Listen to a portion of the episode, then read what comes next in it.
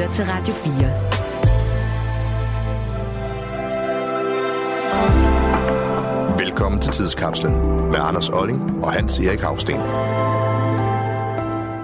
En gang imellem, så kan man jo godt gå og drømme, at man havde sådan en tidsmaskine, så man for eksempel kunne tage tilbage til vikingetiden. Jeg ville bare være så frygtelig bange for, at den gik i stykker, ikke? Når man først var kommet tilbage, har man så ikke kunne komme hjem til den gode gamle nutid og igen, den, ikke? Og den moderne tandpleje. Lige præcis. Ja.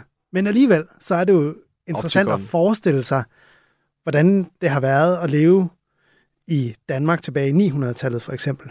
Men det kan vi jo ikke. Men det vi kan, det er, at øh, vi kan prøve at læse nogle af de her få vidnesbyrd, der er omkring, hvordan livet var dengang.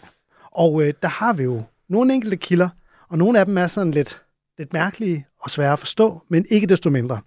For eksempel er det sådan, at der i 900-tallet, i midten af 900-tallet mener man, var sådan en spansk-arabisk købmand, der besøgte Hedeby, som godt nok i dag ligger syd for grænsen. Det, det er nuværende Slesvig by.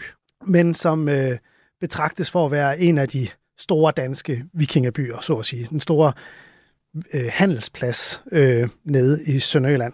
Og øh, den her arabiske, spansk-arabiske købmand, der besøger Hedeby, han hedder Ibrahim Ibn Jakub Tutushi.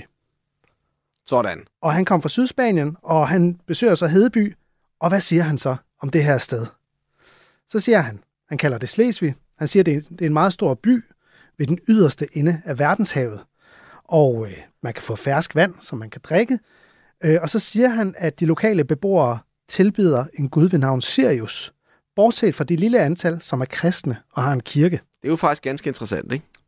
Det er det, men hvem er Sirius?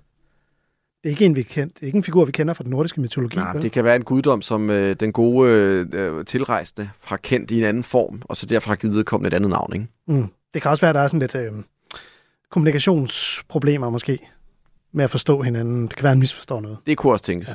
Nå, men så siger han, at de har en stor fest, hvor man kommer for at ære den her Gud, og for at æde og drikke, og så øh, slagter man, eller man offrer simpelthen dyr til ære for den her Gud. Og øh, det kan være forskellige dyr. Men så siger han også, altså, og det er lidt interessant også, fordi vi plejer at se Hedeby som den her store, vigtige vikingehandelsplads. Men så siger han, byen er fattig på varer og rigdom. Og det, det er jo så det, Danmark var allerede stoltest af, kan man sige. Ja, han siger, at det vigtigste næringsmiddel, det er fisk, for dem er der mange af. Men så skriver han også, og det er lidt kontroversielt, at man kan finde på at smide børn i havet for at spare på udgifterne. Ja, den var nok heller ikke helt god i dag. Så siger han noget progressivt. Han siger, at kvinderne har ret til skilsmisse. Og så siger han også, at både mænd og kvinder faktisk går med sminke, og det får dem til at se godt ud. Og så siger han til sidst også noget kontroversielt, som faktisk godt kunne lyde som danskere i virkeligheden.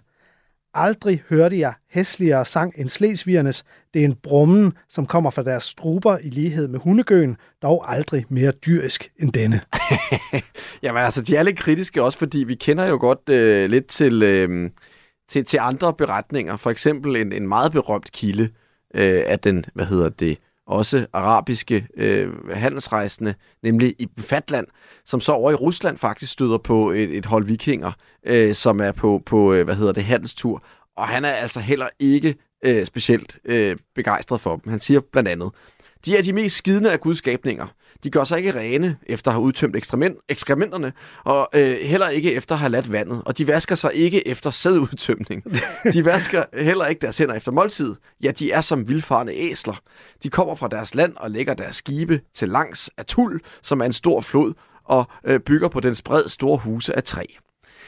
Ja, det er jo så også en, en, en lidt øh, kølig, konstaterende tone. Og måske Men, også lidt kritisk øh, skildring af, hvordan nordboerne har været dengang. Men der er det jo blevet sagt om Ibn Fatdals beretning, altså han møder nogle, nogle folk, der er på, øh, på rejse, kan man sige. Og det er jo, som man alle ved, der har backpacket, jo nogle gange svært at holde hygiejnen helt i top når man ikke øh, har adgang til ordentlige badefaciliteter. Fordi vi har faktisk også andre vidensbyrd om, at vikingerne gik utrolig meget op, både i personlig hygiejne og sådan øh, var ret forfængelige øh, med deres øh, egen, hvad hedder det, øh, ud, deres eget udseende. Ja, hvilket den her sminke, der bliver talt om i Hedeby, jo faktisk også kan være et vidnesbyrd om.